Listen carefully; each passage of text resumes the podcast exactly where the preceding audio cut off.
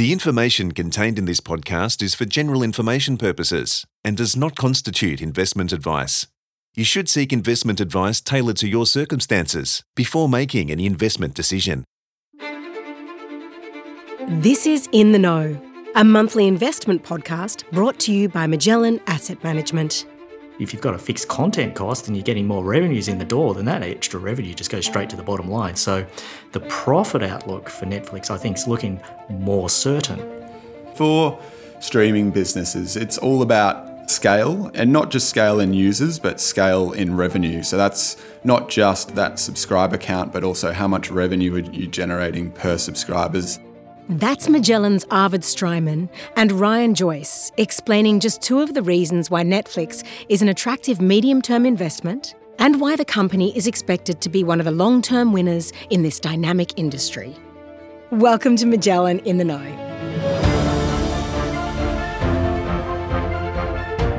In this episode, Arvid, a portfolio manager at Magellan, is joined by Magellan Sector Head of Finance and Technology, Ryan Joyce, to go behind the scenes for a deep exploration of the streaming industry, its history, and its current situation. Stay tuned for a fascinating look at this disruptive sector and why Netflix has emerged as a sound investment. But first, here's a warm welcome from Arvid. Welcome to the latest episode of Magellan's In the Know. My name's Arvid Streimann, and today we've got Ryan Joyce, who not only is the portfolio manager here and head of financials and technology, but he also covers the streaming services. So, Ryan, how are you going? I'm very well, thanks, Arvid. Excellent. Now, I'm really excited about today's episode because we're going to talk about something which a lot of people do, uh, including me, which is watching TV, or I think maybe more accurately, watching video entertainment. Because as we will discuss, TV is not the only way that people can consume video entertainment services. Now, I think it's also going to be interesting for us and the listeners out there because not only do most of us watch TV or consume video entertainment, um, some more than others, of course, but uh, I think this is an industry where investors can make a lot of money. Now, Ryan, how much TV do you watch? Uh, I think probably about an hour or two a day, uh, maybe a little bit more if there's a good series that I get hooked on and that's relative to the averages, particularly in the US, is is quite small. I think in the US, they watch about five hours of video content a day. That is skewed by older audiences that tend to watch a little bit more, but certainly a big chunk of people's spare time is taken up by watching video. Yeah, it's a, no, I don't get anywhere near the five hours either, by the way. But anyway, let's um, set the scene. I want to talk about a couple of things first. Now, I think we're all familiar with TV and video entertainment, but let's break it into two bits. The first one is how has the way that people watch video changed over time? And then the second part is how has the video content that they're watching changed over time? And maybe we can just start with the first bit, which is how do people actually watch video and how has that changed over time? Yeah, so I don't think it's a surprise to any of our listeners that the big shift we've seen is this move from linear TV to streaming services. Uh, if we focus on the US, streaming is now about 40% of viewership there. Again, that's skewed by older audiences that tend to watch a bit more linear and a little bit behind that 40%. So the percentages amongst you know, younger demographics is quite a bit higher than that 40%, and that continues to increase. Now, the other big shift associated with that move from linear to streaming is you're watching on demand, you're selecting what you want to watch from a near unlimited catalogue versus what was being served up to you in the past at you know whatever particular time slot you turned the TV on at. And it's interesting because I recently moved house, and when I was putting the TV on the wall, as you do, I didn't plug it into the aerial. In fact, I, I can't actually watch the um, free to air TV. And, and there was also a uh, Foxtel, which is a pay TV connection, which I didn't plug into my TV either. I just watch YouTube and um, the streaming services. So this is very different to what I used to do when I was a kid, which was wait until something came on and, and maybe wait a long time for that to come on. So we've talked about how people watch TV. What about the content within the TV that people are watching? How's that changed? Yeah, so I think it's really bifurcated between those two services that we talked about. Going back in time, Linear had a pretty good blend of content. Obviously, your serialized comedies and dramas, some higher budget shows, and then reality, news, sports. And what we saw in the early days of, of streaming was they went heavy into these high budget dramas and comedy, as well as some niche things and films. And that left the linear TV much more focused on news and reality and sport. And one of the reasons for that was they were under pressure financially because of that declining viewership and that shift to reality content, which is a lot cheaper to produce than high budget shows with expensive actors or directors. And so that's helped them offset some of the, the cost pressure on that business. Okay, now let's zero in on streamers. You mentioned earlier before you've got these streamers, and maybe you can watch it through an app. Now, they've been growing quite fast. You, you mentioned some of the numbers, and obviously that makes it an exciting place to be. Can you take us through what their business model is? I want to talk about how they make money. Absolutely. So, for streaming businesses, it's all about scale and not just scale in users, but scale in revenue. So that's not just that subscriber count, but also how much revenue are you generating per subscribers. And if you look at some different services around the world, they might have a lot of subscribers, for example, in India, as Disney does, but they only generate 60 or 70 cents per month. So it's not the same as generating $12 a month on average that you know Netflix might generate, for example. Yep. But having that scale, that revenue scale, is, is critical as what it allows you to do is leverage what are really pretty fixed content costs. Also, the cost of maintaining a tech stack that's a bit more expensive and something that media companies didn't have to invest in and maintain in the past. And also marketing that content so people are aware of it. And all of those things scale across that larger customer base. And then once you have that scale, you, you kind of have a choice. You can reinvest that into more content and differentiate yourself from the other services. As I said, you can invest more in marketing to make people aware of your content, which will bring you to the service, or maybe you know create that water cooler conversation around that most recent piece of content, re-engage people, reduce churn. Or you can also invest in price, make sure your service remains price competitive remains that kind of core service that you have rather than being, a, I guess, a lower volume but equally priced service that doesn't have the same value proposition. And then the last option, of course, is to let that flow through to your profits or through to the, the bottom line. Now, obviously, the management teams are weighing all of these things up when they're figuring out what to do with the revenue they have. And so it usually ends up some combination of the above that they think makes the most sense. And we've been seeing a lot of um, these streamers introduce an ad supported tier. What's going on there? Yeah, absolutely. So we've certainly seen all the big players roll out an ad supported service in the last kind of 12 to 24 months, Apple being a bit of an exception there, although it's not a major player at this point.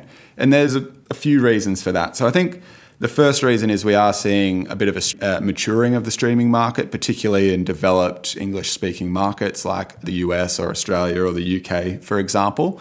And so the ability to offer a lower subscription price service via an ad tier that also generates revenue through ads is viewed as an important way to unlock a you know another group of subscribers that maybe didn't want to pay 15 or 20 dollars a month but are happy to pay 10 dollars a month to access that content. So I think that's probably the number one reason. A second important reason is that as you grow the percentage of subscribers that you have with that ad supported tier, it also gives you natural growth in the revenue you're generating from them without having to increase prices. As that shift in streaming continues, I mentioned at the start that it's about 40% of viewership today. If that 40% continues to rise, let's say it reaches 80%, and you maintain your share of that uh, streaming viewership, the hours are going to go up, the number of ad impressions are going to go up, and you're going to be able to generate more and more revenue from that advertising without having to increase the subscription price as much. So, getting on that bandwagon of having that upwards trajectory in your ARPU, I think, is important for all these services. And a reason that Netflix pivoted from its historical model of not having ads. It was driving growth through just increasing subscription pricing, but having more in this bucket, I think, provides a nice way to grow that ARPU without necessarily having to increase prices as often as they would otherwise. I think a related benefit to that is maybe a bit less churn. If the price is a little bit lower, you know, you get your credit card bill at the end of the month. There's you know two or three or four streaming services on there. It's twenty dollars a month. You might be more likely to say, "Hey, I'll take a breather on that one." There's no new content I've seen recently that's particularly interesting to me. If it's ten dollars a month, maybe it's a bit of a different decision. And so having that higher retention or lower churn is quite positive. Uh, the final reason I'd say is sports content if, and it's a big if, a streaming service does want to get into streaming live sports, you really need to have capabilities in advertising. a lot of sports, particularly US sports, if we think about basketball or NFL, they're designed for ads. They have these breaks in them through very long, you know, three hour broadcasts of a live NBA or NFL game, you know, probably an hour of ads in them. And so if you're not able to monetize those breaks through ads, you're at a very big disadvantage and you basically won't be able to competitively license that content from the leagues. So if you want to do that at some point, you need to build those capabilities to have available to you. So I just wanted to clarify one thing. When you talk about ARPU, can you just uh, explain to the listeners what that is and um, maybe spell out uh, what ARPU actually is and how that differs from price? Yeah, so that's average revenue per user. And in the context of streaming, this is pretty similar to the price of the subscription. Obviously, if you do have an ad supported service that might generate $10 of subscription revenue plus $10 of advertising revenue per user, then your ARPU is 20. Whereas if it's the subscription service only and it's $20 a month, that's your entire source of revenue. And just for some context there, Netflix, since bringing out its ad supported service, has said in the US that the total revenue it generates from the ad tier is similar to its standard tier. So that discount to that standard tier is being entirely made up through advertising revenue. Now, that's not the case in all markets. The US is a very advertiser friendly market. The prices for advertising there tend to be higher than most other markets around the world. Okay, so you've talked about, you know, say how do individual streamers make money, and I'd say there's more of them today than there were five years ago. What do you think is going to happen to the streaming industry? And maybe you can tie that back to how these guys actually make money.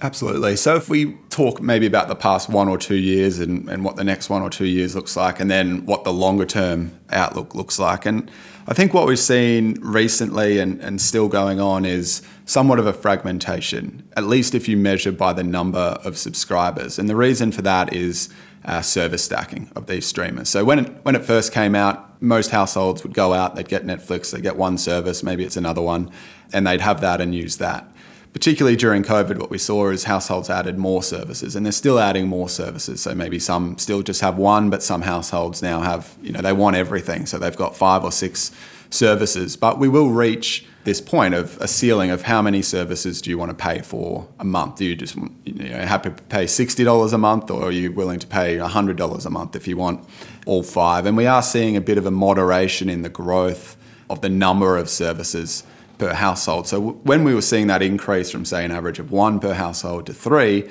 it naturally lends itself to fragmentation because those smaller services are picking up those additional subscriptions. It's not the established service that's getting them first.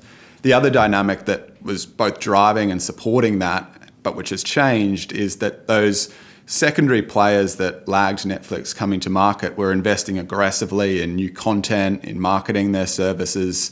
You know, wherever I'm sure you saw lots of billboards around the place about their latest show and, and the service offering attractive discounts, etc. That also accelerated that service stacking to some point. But now what we've seen is with the rise in interest rates and a bit of a, a, slowdown in subscriber growth as well, they're, they're having a bit of a reality check. And so they're being a bit more rational in terms of their investments in content, their investments in marketing.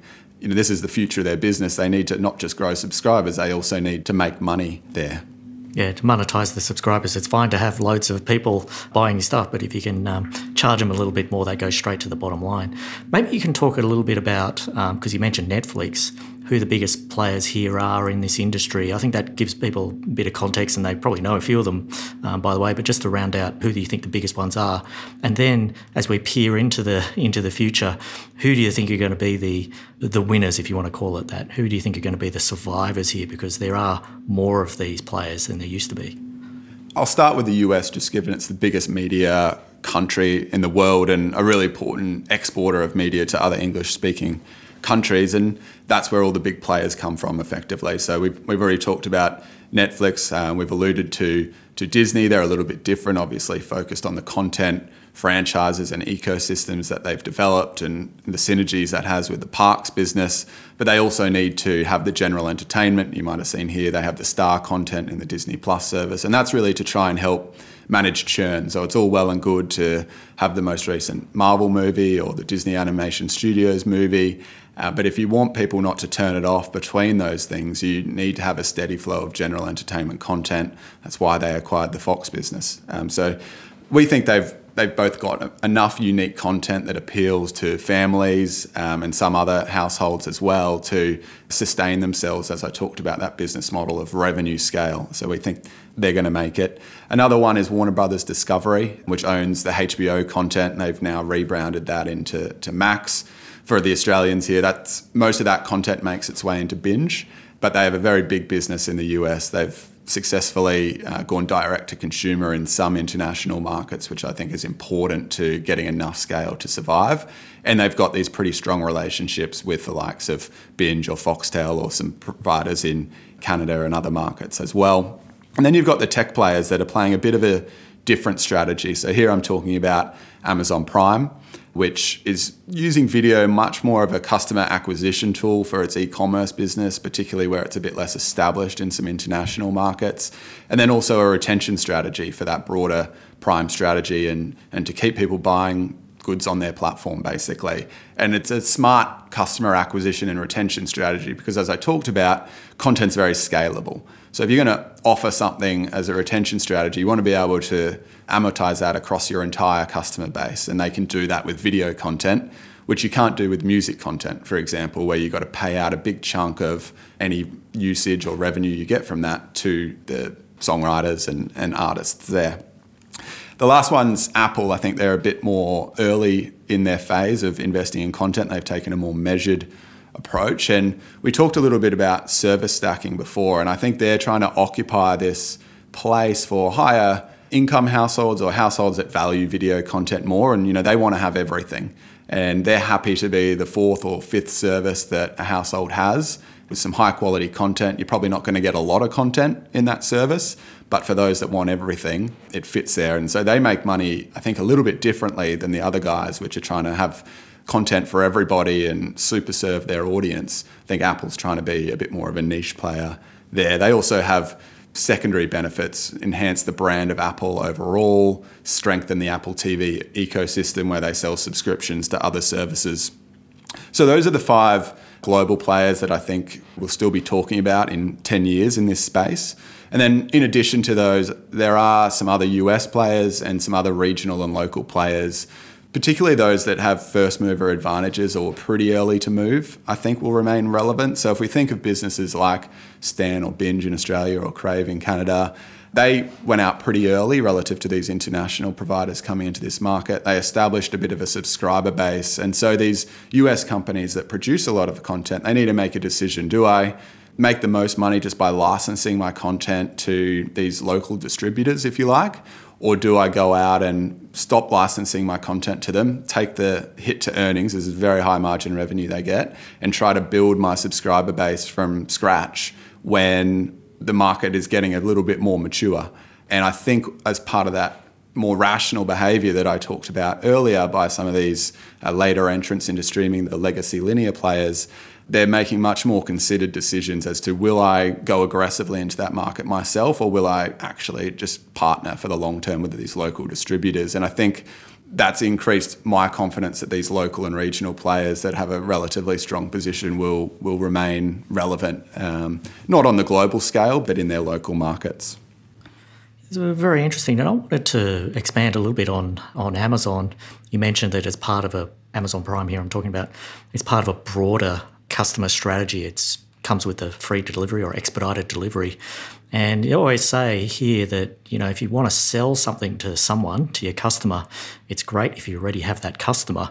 And if you can somehow keep them to stay there for longer, then that's even better. So it seems to tick those boxes. Absolutely. So, Ryan, um, when we're thinking about technology companies and maybe these types of companies fit into that broad categorization, one of the big issues that comes up with technology companies is regulation. What sort of regulation or regulatory risks do streamers face?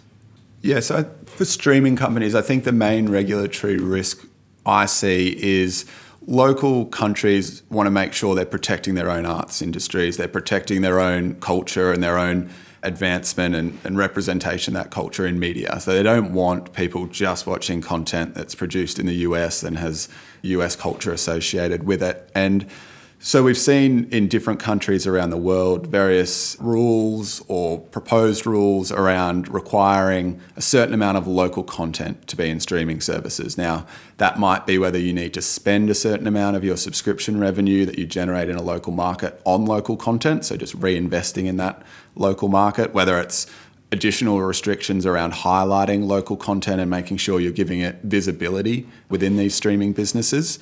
And I think this makes sense, but I also think it's quite manageable for these streaming companies. We've seen, for example, with Netflix, the ability to take content from international markets where that content is produced locally for France or Mexico or Germany or, or like the Squid Games in Korea. Exactly. So that's an example of them reinvesting in that local content, which will make the Korean regulators happy, but then also being able to scale that content across the rest of their user base. And that regulatory risk, and we always think about risk as being a negative, but you actually said, well, you know, maybe this is a positive risk as well in terms of this regulation. That's right. I, you know, I think it's very company by company, but if you're looking at those US platforms, how global have they become? You know, it's probably a bit more difficult for somebody like Disney, who's much more reliant on uh, these big budget Hollywood movies, very US produced, US centric you know they've got a, a, while to go to truly globalize and become more local ahead of them, um, and that may create some challenges for them along the way. On that regulatory risk, one last thing: it's, it, this regulatory risk that you're talking about, the local content requirements, that's not specific to um, streamers. I think it also applies to regular TV and, and radio and that sort of stuff too, right? That's right. So in a sense, it's a little bit of a catch up with the rules that the linear players already had and, and you know, didn't exist when streaming came out. Yeah, I think this is an important point that this isn't a new regulation that's come along to control this new industry that's growing. This is actually just an existing thing. Now, during COVID, Ryan, um, if you remember that, uh, we all do, I, I, suspect, this industry, the streaming industry, went through a bit of an event. Can you take us through what happened and maybe what the learning from that is for investors? Yeah, I think, again, not, not a huge surprise to the listeners, but we saw a big pull forward in demand. Um, it wasn't just in streaming, it was in other areas like e commerce, but people were locked up at home. They, they needed more entertainment. Linear only offers so many hours a day with a limited selection. And so people turned to these streaming services. As I mentioned, maybe they had one, they went to two or to three, maybe they had none and they adopted it for the first time. And maybe those people that would have come to it in 10 years. Instead, they you know signed up in, in the first month of COVID when they had nothing else to do. Now, in terms of where that's trended back towards, we've seen e-commerce kind of go right back to the trend line. For example, I think this probably accelerated it and has kept it a little bit ahead of what that trend line would be, but it's gone back towards it. And I think that's where the, the broader investment implication is, is where you have these disturbances in trendline, whether that's due to COVID or, or some other temporary factor, you really need to be cognizant of what's going to happen when that factor is removed. And also how people interpret that normalization. Do people interpret it as you've reached full penetration and you're not going to grow it all anymore before re-accelerating. So I think it's you need to be really mindful of these disturbances and, and thoughtful about where that long-term trajectory remains. Yeah, I think it's a good point because if you think about it, I think what you're talking about is that there was this external shock to the streaming TV industry or the streaming industry.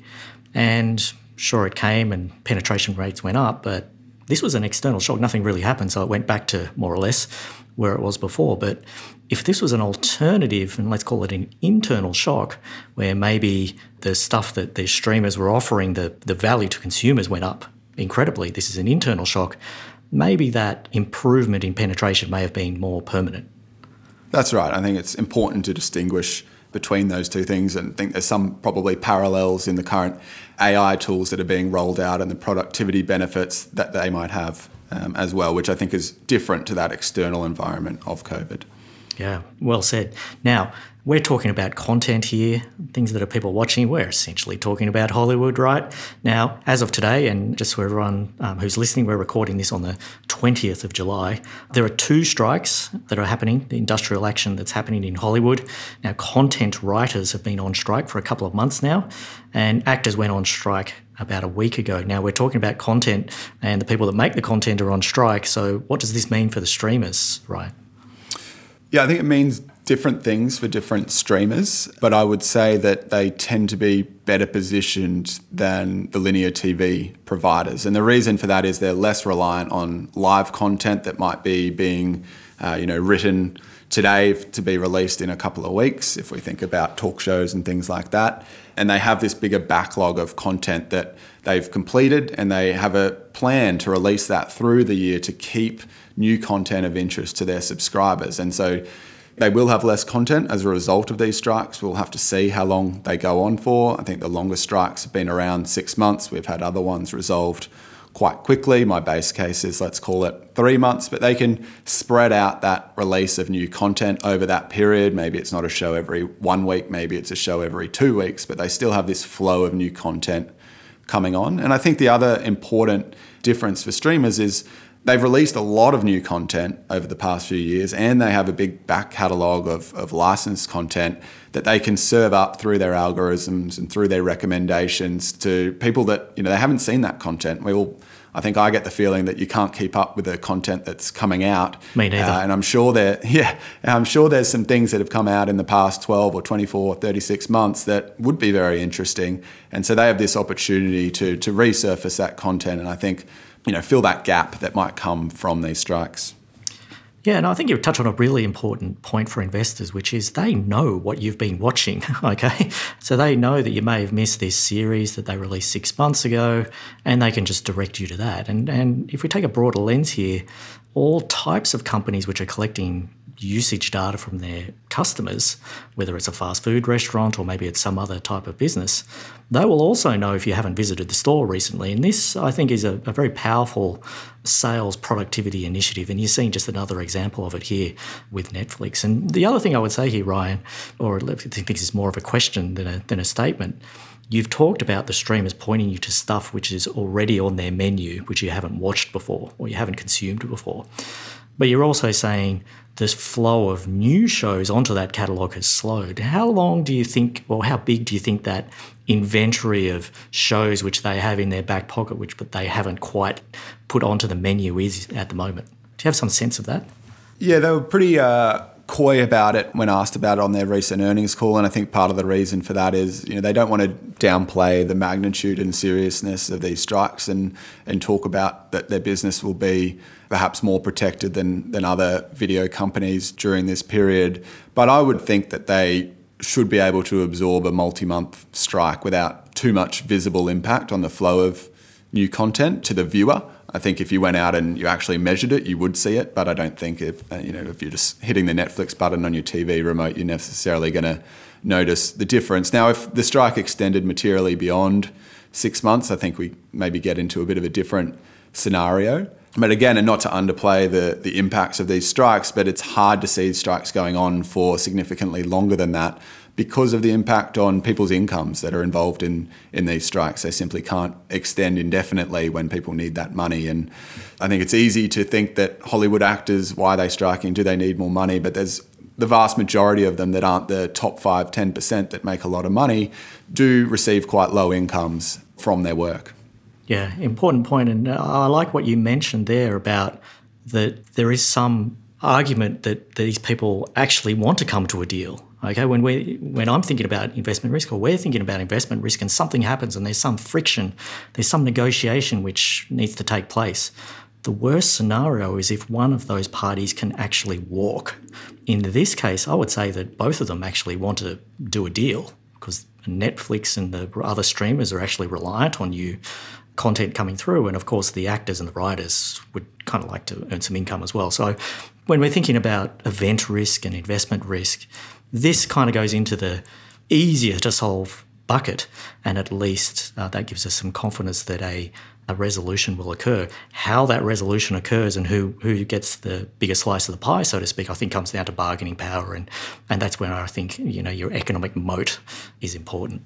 Yeah. And in the case of the impact on these video companies. We saw a similar negotiation with the, the Directors Guild, and we've seen the outcome of that negotiation, which was around similar issues. So we can also size the likely impact as well.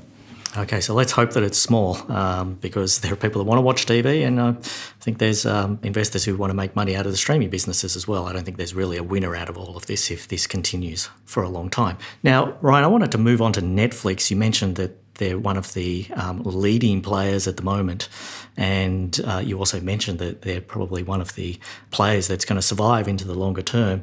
They're the biggest in the world at the moment, around 240 million subscribers. Now, I'm going to say subscribers being paid subscribers as opposed to users.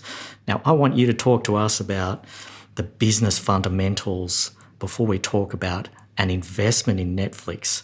So, how are they different to their competitors? What are they good at? What are they not so good at? So, I think you know, we talked about the importance of scale, and that's really where they are differentiated versus their competitors. You talked about them having 240 million paid uh, subscribers, and then there's about 100 million households that have access to the service through somebody else's paid subscription.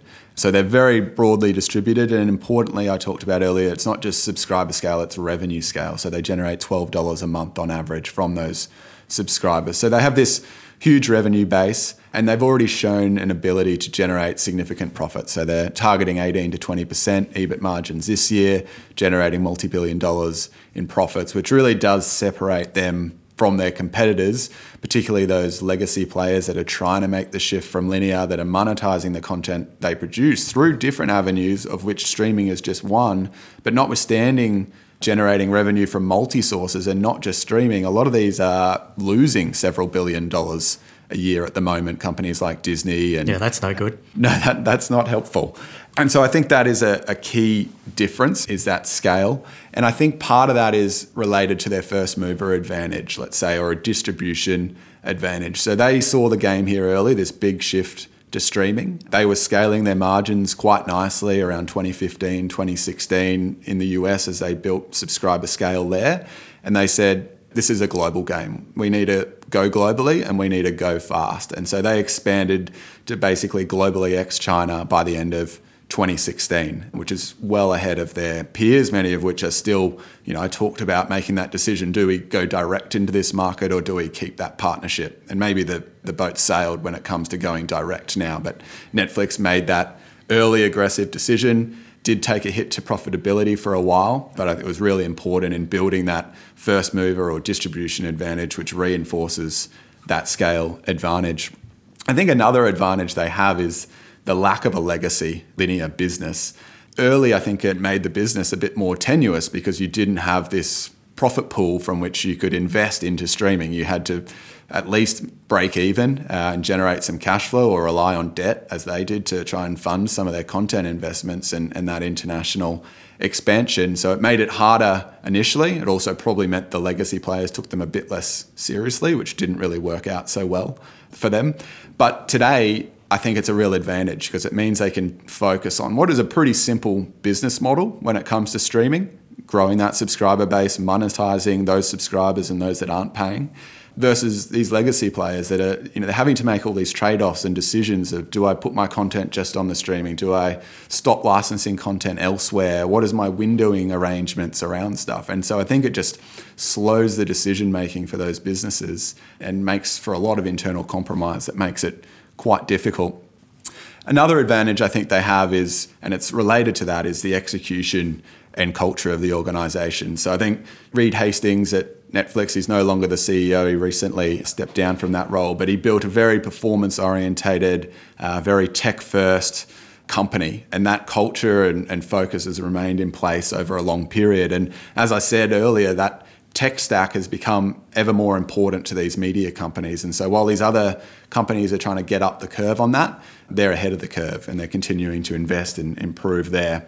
And I think we've seen that execution historically, whether it was in the, the DVD wars with Blockbuster, whether it was shifting from their DVD model to streaming, or more recently, whether it was turning around and standing up this ad supported tier much faster than what most people thought and rolling out some of these restrictions on paid sharing. So I think it's they're a very impressive organisation in terms of their ability to move quickly and get things done in an impressive fashion. And what about the weaknesses? What do you think that they can work on here, or maybe is the thing which a competitor might be able to go after them on? Yeah, I think one element is I did talk about that aggressive international expansion, and I think they're ahead of those big US centric peers that are going globally. But there's still learnings in local markets. You know, this isn't something like Facebook or Instagram where the content naturally becomes local because it's the local people putting it up. It's user generated content or something like YouTube. This is more scripted content. You need to learn the nuances of those local markets. And so where you do have a pretty well positioned local competitor, they might have a better understanding of that. What is the right content? What are we trying to tap into with the content that we're producing that engages people in that? So I think there's probably some learnings that they need to do in specific markets over time to improve that. And the other questionable one, I think, is sports. We talked about there's a bit of a debate whether streaming companies need sports to attract subscribers and become a, a must have platform. I think Netflix is kind of shown you don't need to have sports to be a must have platform, at least to date, in most markets. But they don't have experience producing live sports. As I said, they're building that advertising infrastructure so that they, if they needed to in the future, they should be able to monetize sports. And I think they should be able to come up the curve on production. But versus some of the legacy players, if you think of a company like Disney that also owns ESPN, it has huge capabilities when it comes to sports. Now, interesting in Netflix's most recent result, they were asked about sports and you know are you interested in going into that part of content? And they basically said no we're happy with our existing strategy which is really to focus on sports adjacent content. So there's been some great content out that I've enjoyed recently. The Tour de France Unchained for example they've done some around golf and and tennis. The Formula 1 Drive to Survive. And those leagues instead of bidding their content out to the highest bidder, which is a kind of occurs with live content. Often those media companies might lose money on a sports contract. They want Netflix to produce content for them because it grows the sport. It expands them to a new audience. And we saw that with Formula One in particular, which led to more Grand Prix in the US and you know big growth in the US. So it's a very different dynamic when Netflix is coming with this huge audience base to the sports and the sports want access to that than the live sports negotiations where they're coming and they're saying, hey, we need to have subscribers, so we need your sports content. And they're kind of saying, well, how much money can you offer me? Uh, so it's a very different dynamic there as well. Yeah, I was fascinated when all of these, uh, what you call adjacent sports programs came out, where you're not actually showing the sport live. But in the examples of the sports which Netflix made docu series about, the cycling and the golf, the people who I know who are really into cycling and are really into golf, they rave about them and they were watching them just as much as they were watching the live sports. So I think it's a really interesting way to piggyback onto the success of a broader league with the blessing of the sport, as you point out. Yeah, well, I think the reason people like it is it brings out the stories about people. Yeah, which you um, don't see normally. That's right. You can't do that in the live broadcast. Yeah. Okay, so you've talked about Netflix and the fundamentals and what they do well and what they don't do well. Let's switch over to an investment in Netflix. Okay. Now, what do you think are the two to three things which are really going to determine whether Netflix's stock price is much higher than it is now, or maybe it's about the same as it is now, or maybe it's a little bit lower than it is now in the future? What do you think are the two to three things that people really need to be aware of and watch and maybe have a view on?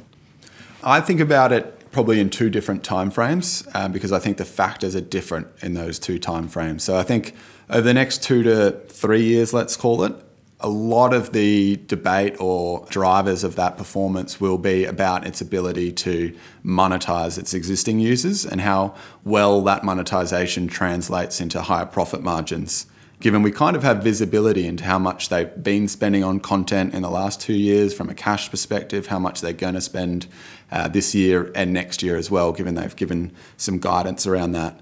Longer terms, a little bit different. And I will dig into just those short term debates a little bit more, but I'd say that it's a big shift from where we were two years ago. I think two years ago it was all about subscriber growth. Could they add 30 million a year, 20 million a year, 10 million a year per annum for the next X number of years? So the debate has really shifted more to this monetization front. And so on that monetization front, there's two big drivers. One we've already alluded to is that password sharing.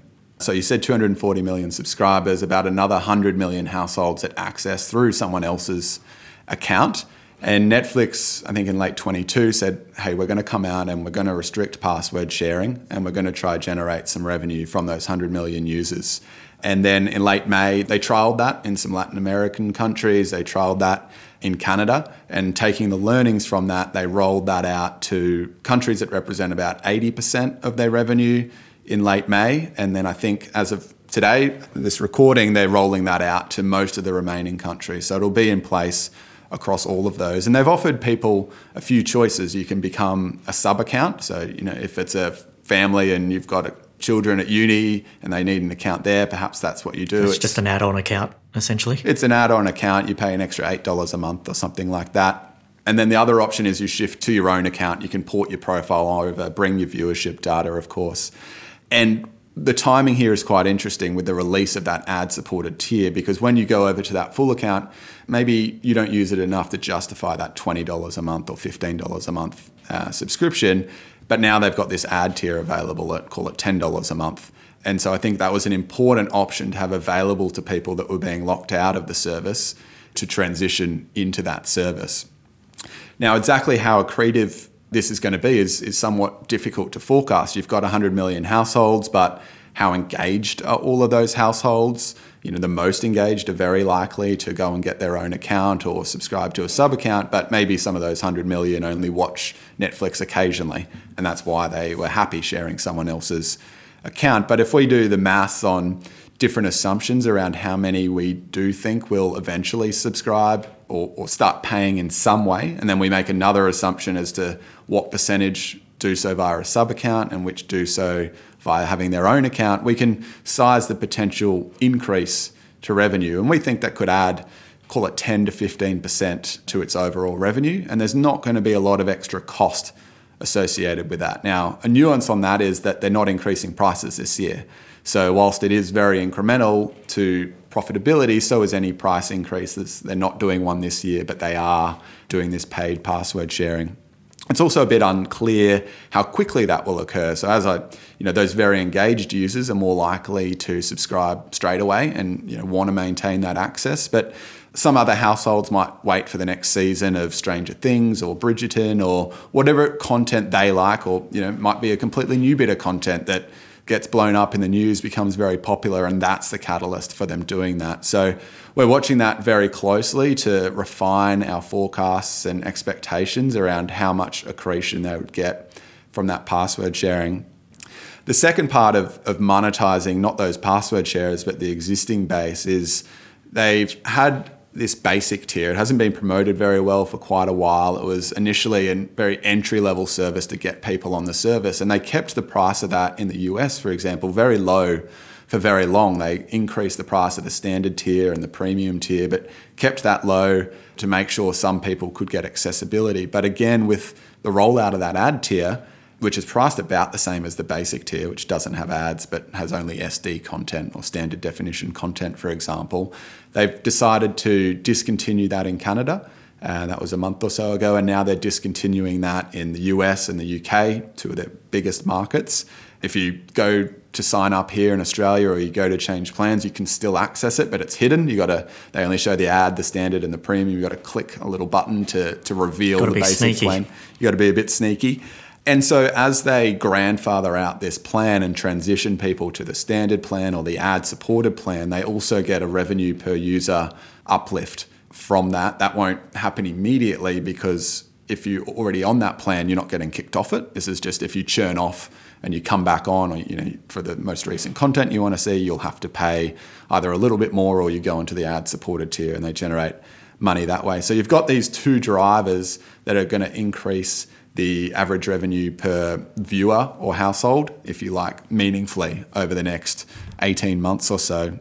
And as I talked about, the main cost for this business is content.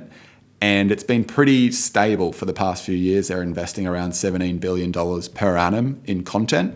And then that takes a while to come into the cost base, but you can model those things out. And if the revenue comes through as we expect and the costs come through as we expect, we should see a lot of margin expansion and, and profit improvement in the business going forward. So I think that's what's really going to drive things over the next two years. I think beyond that, um, when you get this benefit, it goes back to a more balanced debate around subscribers, around the ability to increase prices or grow the revenue per user without advertising, as I spoke about earlier over time, and also the long term debate around how much content's enough. Do they need to continue to invest, or as they have over the past four years, can they keep that spend more constant?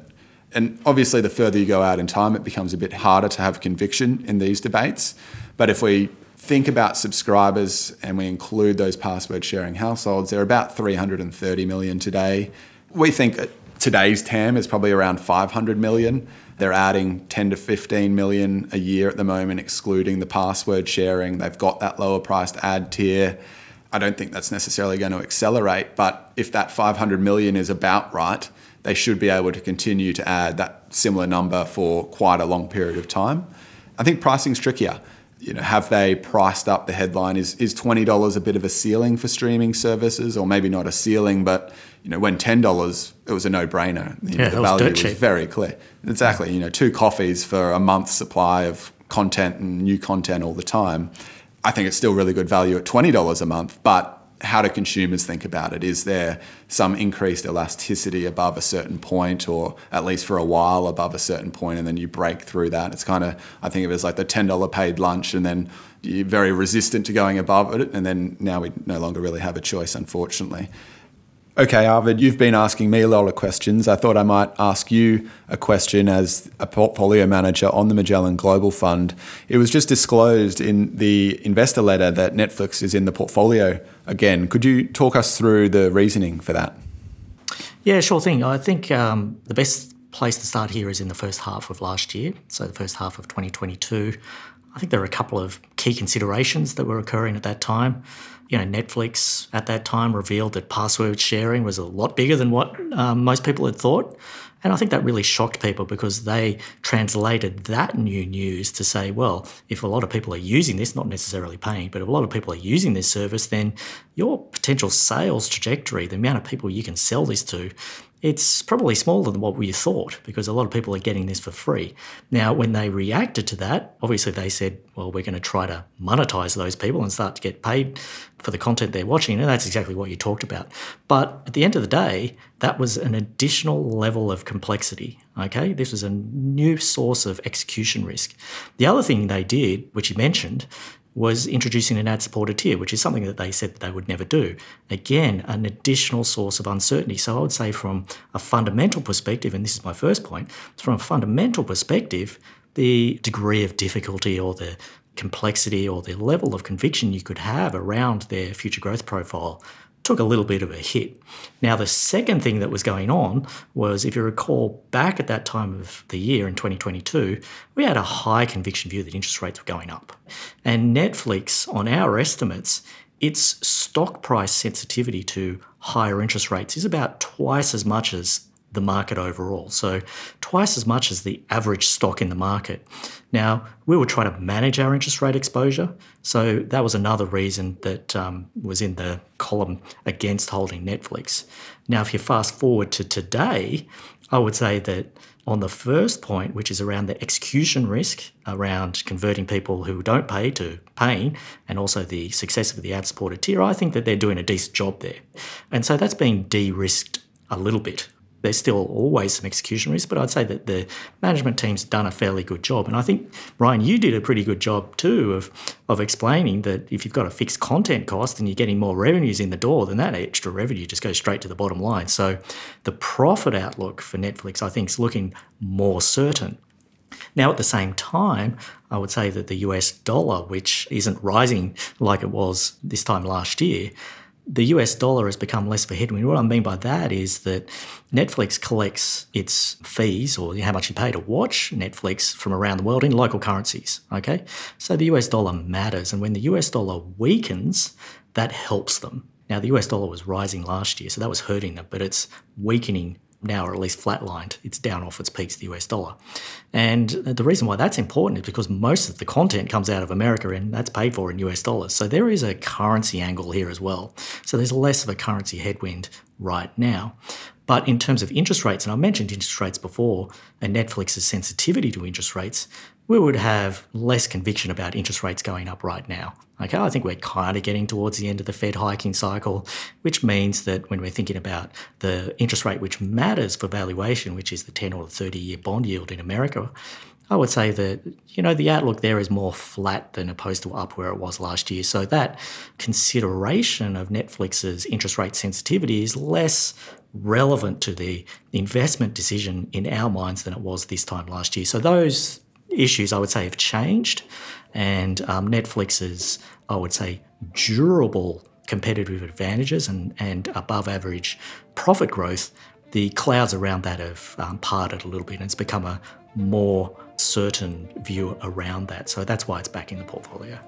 Thanks, Arvid. All right, so I think uh, we'll wrap up there. Uh, thanks very much, Ryan. I've enjoyed our chat and I hope the listeners have as well. Thanks, Arvid. That was Magellan Head of Macro and Portfolio Manager Arvid Streimann in discussion with Magellan's Sector Head of Finance and Technology, Ryan Joyce. We trust you've enjoyed this episode of Magellan in the Know. Join us in a month's time for the next episode. For more information on upcoming episodes, visit magellangroup.com.au slash podcast, where you can also sign up to receive our regular investment insights program. Thanks for listening.